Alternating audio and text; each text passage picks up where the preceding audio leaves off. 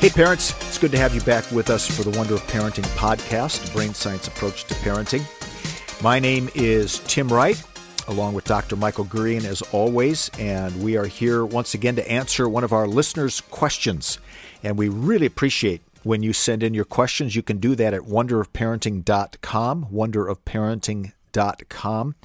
And uh, that's a great place to submit your questions. Also, encourage you to head on over to Facebook and do a little search for Wonder of Parenting and join our group. It's a private group, uh, but uh, a lot of people on there, and you can connect with each other. And occasionally, Michael and I will do a Zoom cast just for our uh, Facebook page uh, listeners. And uh, so we encourage you to head on over there and do that. And Michael, while I'm thinking about it, tell us a little bit about the Helping Boys Thrive Summit coming up here in October. Yes, uh, helpingboysthrive.org is the place to go for anyone listening. Helpingboysthrive.org. We're going to do our next Helping Boys Thrive event actually as a telesummit. Um, we we often do these around the country with local organizers, wonderful people.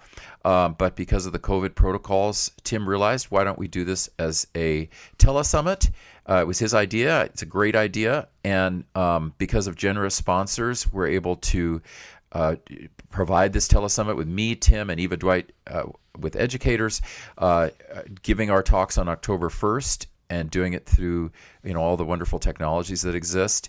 Uh, but then for a whole week, those are going to be those recorded talks will be available. People can come back to them and look at them, and so uh, and the sponsors are allowing us to charge very little for it. So when you go to helpingboysthrive.org, you'll get all the info. You can sign up there, schedule everything is there, and we hope people from around the world will be able to come now to this. Yeah, parents, teachers, grandparents, coaches uh, behavioral therapists, church leaders, uh, anybody who's working with boys or raising boys are going uh, it's going to find this to be a, a, great help. So we hope you'll join us for it. Mm. today, Michael, we've got a, a question that really is heartfelt. And I think there are going to be a lot of parents who may not identify with this specific situation, but will be able to identify with it more generally. I know that as a pastor, I hear things like this all the time from families, uh, and it has to do with reconciling with kids and uh, some relationships that may have been broken. So let me read the specific question, and then we can chat about this specifically and then more broadly. Um, she starts off by saying she loves our podcast, and we thank you very much for that. Uh, I have three girls. Uh, two of them are stepchildren uh, of my husband's, and one is biological. I'm afraid that I have ruined my relationship with my stepdaughters. I was severely ill equipped to parent teenagers and am afraid that through my zealous parenting, it came across as psychological abuse. And my children have been removed from my house. My husband and I are working toward getting them back. We've been told that we have to take parenting classes, and I've been listening to every podcast on parenting to see some alternative ways of dealing with kids.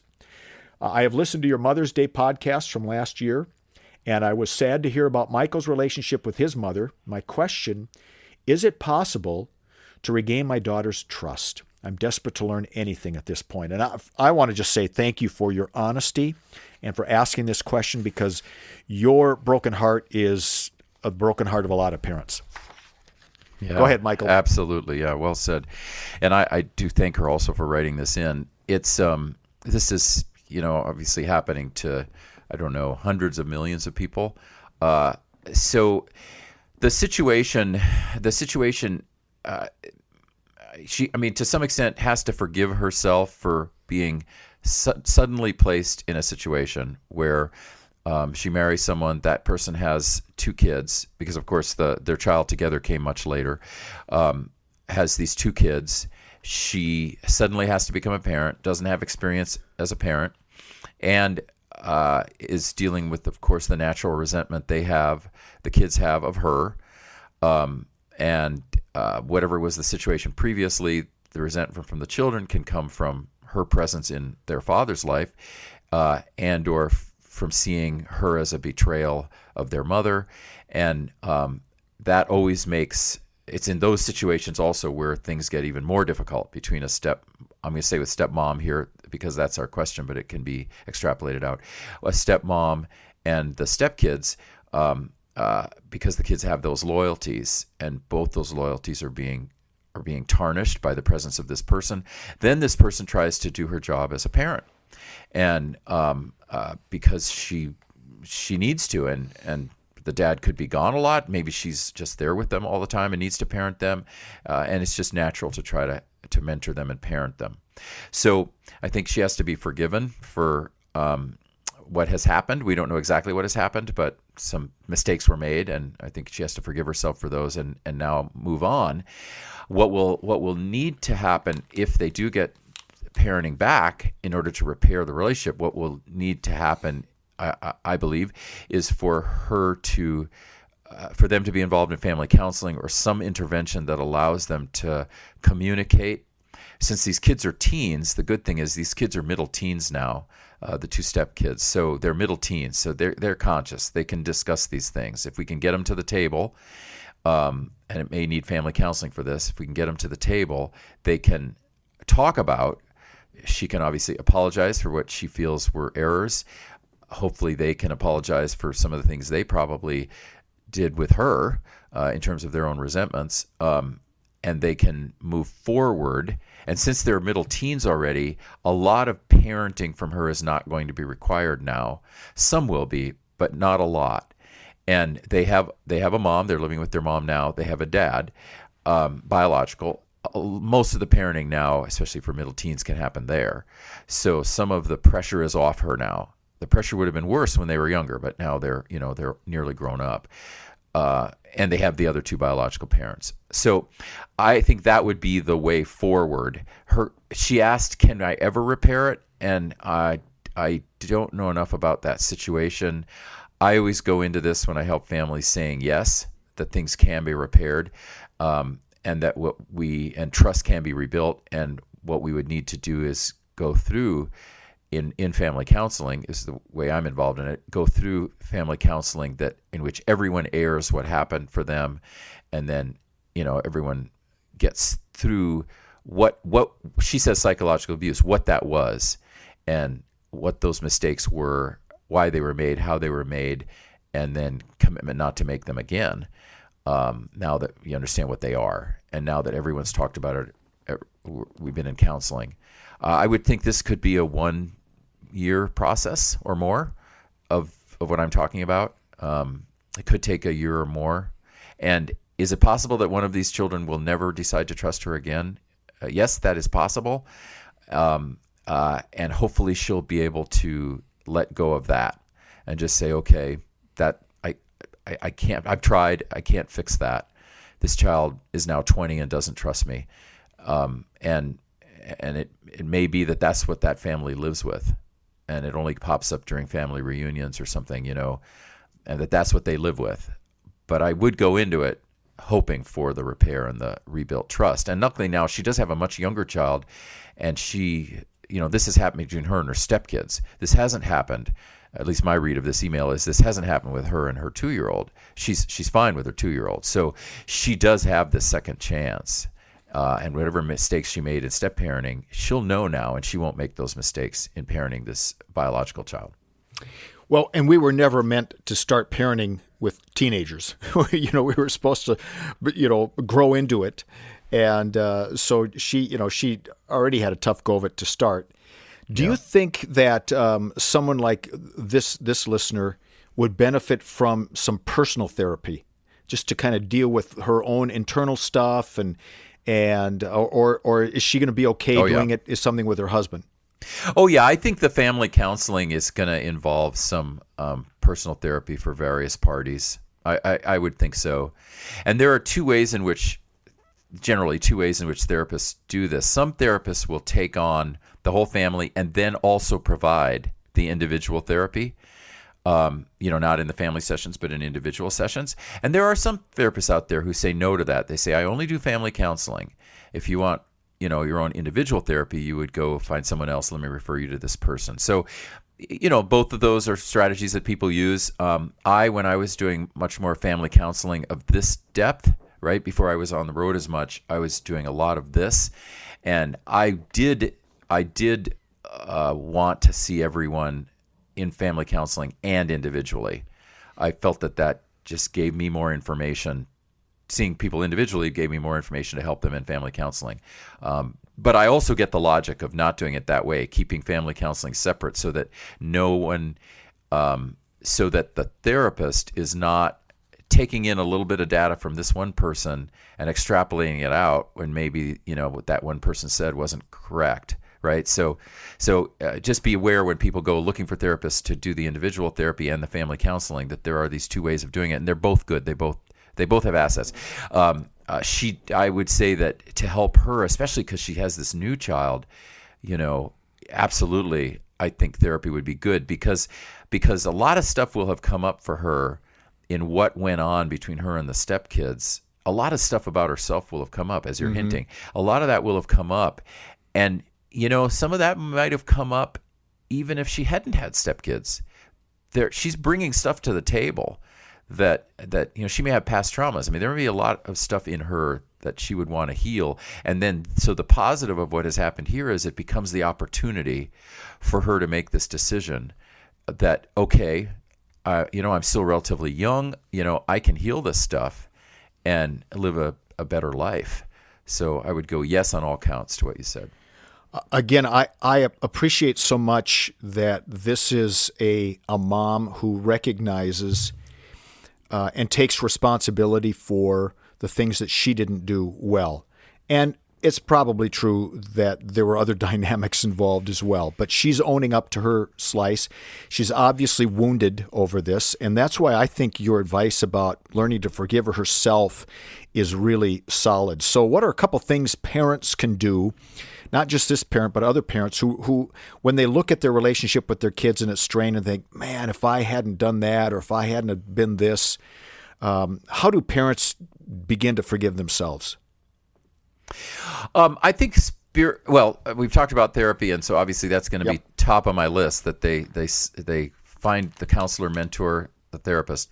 Um, uh, secondly, would be look at spiritual life. You know, I really think that when we are dealing with issues like forgiveness, um, that spiritual life is very important and that a lot of assets come, no matter what the person's religion or, or, spiritual path, a lot of assets for forgiving ourselves come through spiritual language and through the connection with the, the, the being or the presence or the self, uh, the higher power that, that, that uh, bestows forgiveness upon us, let's say, which helps us forgive ourselves. Uh, so projecting outward um, which is really inward in spiritual life, this higher power that forgives us helps us to forgive ourselves. So I think spiritual life uh, is a really important part of this, and faith can be an important part of this. Um, then, uh, you know, um, uh, kind of talking to the other people involved that we did things that we feel we did things to. She said psychological abuse. So my mm-hmm. guess is she got really angry. Yep. I'm just taking a guess that this had to do with a lot of anger and yelling. So um, owning up to that with those people as they will listen to that, you know, as it comes up, uh, owning up to it, apologizing for it. I mean, I think apologizing to apologizing to others really helps us forgive ourselves. Um, I think it's really important for her to find other people who have done these things that right now she may be having trouble forgiving herself for, but find these other people who have done these things, listen to their stories, tell her own story. Um, some forgiveness of ourselves can come through voicing our stories, giving voice to our errors, um, uh, and and expressing, if not to the people that we feel we have abused, expressing to others who have similar stories what we've gone through, what we did, and and what can happen there is that um, we we hear in other stories, you know, sometimes we hear stories worse than our own, and and that actually helps us. And sometimes we just just hearing other people tell their story, feeling the resonance, seeing that they are forgiven themselves, helps us to forgive ourselves. So it's it's definitely a journey, and there are fits and starts in it where we think we've forgiven ourselves, and then you know something comes up, like at a family reunion, and everyone's yelling again, you know, and then we we think, oh, I haven't forgiven myself, I haven't forgiven them even, you know, right. and so it is important. I think that the I'm gonna the one thing I want to tease out of this is, if possible, to talk to the people we feel we've wronged, or who I say we have wronged them. If possible, to talk with them uh, it, it's the neat thing about that is that then we are taking ownership and as we take ownership, you know, we we might actually hear from them. Uh, so it has a double benefit. We take ownership, which helps us forgive ourselves, but also another benefit may be that that especially with these teens who are might be relatively mature, that we might find we have not harmed them um, as much as we thought, and that might help us forgive ourselves. You know, we see them and we say we look at them and say, you know, they they're okay. They've turned out okay. Um, uh, they're they're doing they're doing okay in the situation they're in now, and um, that can help us forgive ourselves. But that one is more difficult if those kids won't talk to us. So if they won't talk to us, then we need to seek other people. Uh, you know, we, we need to rely as, even more on spiritual life, on therapy, on on hearing other people's stories and feeling a part of that that network. And you said something earlier that um, those kids may or may not accept the apology, uh, or or even at this point want to reconcile. And uh, that's such an important thing to, to say again that we can't own the response to our apologies. All we can own is our own stuff and the way that we respond to the things that we've done and try to heal that. Mm-hmm. What happens? What do you yep. do when when you feel like you've you've done everything you can you've apologized, you've invited the person back into relationship, or you've asked if you can be invited back in, and they just say, I want nothing to do with you. How, how do you handle that? That because it's so debilitating for, for yeah. a lot of parents. Oh yeah, for sure. It, it, you, you you go. I, I think she has some advantages, and what one goes into it. You know, if they say that, and that's very real, they may well say that, and especially especially maybe because they're teens. Like they may they may forgive her at 25, but they don't want to talk to her at 15. You know, um, uh, in fact, that's likely. And I think she should project that forward that when they become adults, they may look back and they may go, oh, you know, she made those errors, but you know, I forgive her. I get it. But at 15 they can't. So so she has to go into it I think knowing that they will probably forgive her later, but may not have the ability to do it now, that she cannot control the outcome as you've said, of her apology. And this is part of why she's in therapy and she uses these other assets to help her and and takes this, a, this as a life moment in which she heals herself using other assets than than these kids. Um, and in this case, one asset she has to help her is, you know, her husband. Um, from her email, it appears that her husband is saying, I, I want the kids to come back. We're going to fight for the kids to right. come back into our home. And I'm not leaving my wife. Like, I, yeah, maybe she made some mistakes with my kids, who are my biological kids, right? Which parents have a natural protectiveness of the biological kids. But he does not seem to be being as hard on her as she is being on herself. And and so maybe, you know, maybe she and maybe this can extrapolate out to others. If there's someone else, you know, who who is your your mate and that person is is is not being as hard on you as you are yourself then maybe that can help us forgive because he did not leave her and he wants the kids come to come back into a home where she uh, exists uh, so I think she can use him also as an asset for self forgiveness. Uh, both of us, in one way, shape, or form, are in the business of relationships. Uh, me from a pastor perspective, you from a therapist perspective, and we've both seen families, not just step families, but families with their own biological kids, where uh, the the rift is is deep, and you you look at it and you wonder if they can ever cross that divide. And there's so much pain and so much anger, and sometimes either side becomes really recalcitrant. Uh, I'm not budging on this. Uh, this is your problem, and it, it really is heartbreaking. Um, and yet at the same time, I know I want to say to parents, uh, you know, this this relationship really matters. And um, do you want to live with the anger like that the rest of your life and be separated? Uh, what what are things that that you and your therapy session would say to parents or the kids where uh, it really the, the divide is really really deep? How do you help them begin to thaw some of that ice? How do you help them begin to take a few steps across the bridge? Yeah.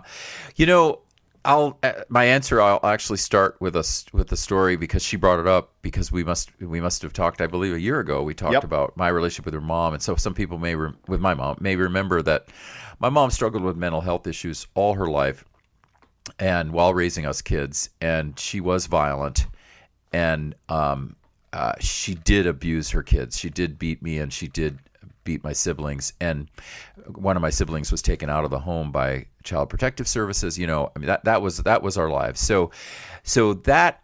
Um, so she and I had a very troubled relationship. Um, she died ten years ago, but but you know there were. I just want to say to everyone, you know, it is realistic that that you can go through, you know, decades where you are not talking to this person. Yeah. And even if, uh, I mean, she and I went through many, many years on and off of not talking to each other in my 40s and my 50s. You know, she died while I was in my 50s, but in my 30s and my 40s and in my early 50s, uh, we would, I would keep trying to reconcile or, and usually it was me, um, would try to reconcile and try to have conversations. And, you know, she couldn't do it. She would, she would, well, every once in a while she would try, and I got to give her credit. But, but the problem for her was that if she were to admit all these things and try to talk about to talk about them meant to admit them and then to admit them meant that her her internal construct by which she's able to survive which is the way she was able to survive was I was a good parent.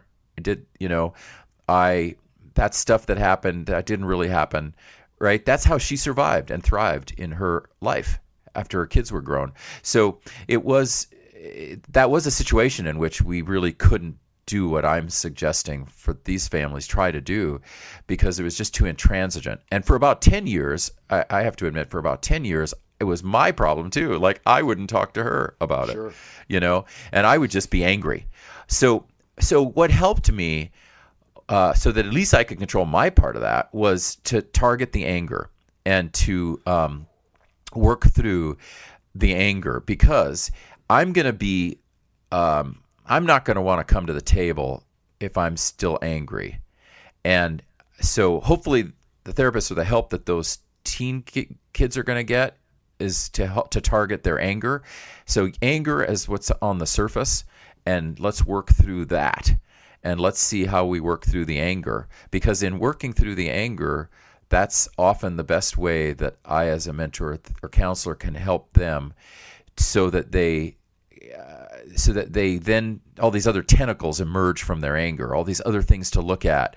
Their own need to forgive themselves you know their their their their resentments about their mom or their dad you know the biological. All, a lot of that you can get through by working on the anger. And so if i had to pick one thing out i would say start with the anger and start trying to work through the anger. And the anger and and that methodology is also one that that I think is good for men too because a lot of times you can't get men to come into to therapy or you can't you can't often men won't reconcile. Like they're just this is it. Yep. this this is what happened. It's your fault you know? It's not my fault. It's your fault. And until you admit your fault 50 times i'm not going to you know give in. So and some women can do that too but i often would find in my practice that the guys would enter the therapy sessions with that well why should i do anything? It's their fault you know? And so i would have to help them work through the anger and at least that gave them a target you know so that i wasn't just saying how do you feel? all the time. At least we could get in some problem solving and say okay you're really really angry. Uh, let's let's problem solve that. And of course they'd say no i'm not angry. But then you know quickly they would say yes i am angry and here's why i'm angry. I'm angry because he or she did blank right? And then okay so now we're moving through it and we're moving in there uh, so I, I think start with anger might be one strategy I can help people use. And such great advice. Even if reconciliation doesn't happen, we can still own our own healing and um, and and work through you know the mistakes that we made, work through the hurt that was inflicted on us, and um, and and try to come out the other side stronger people, more resilient.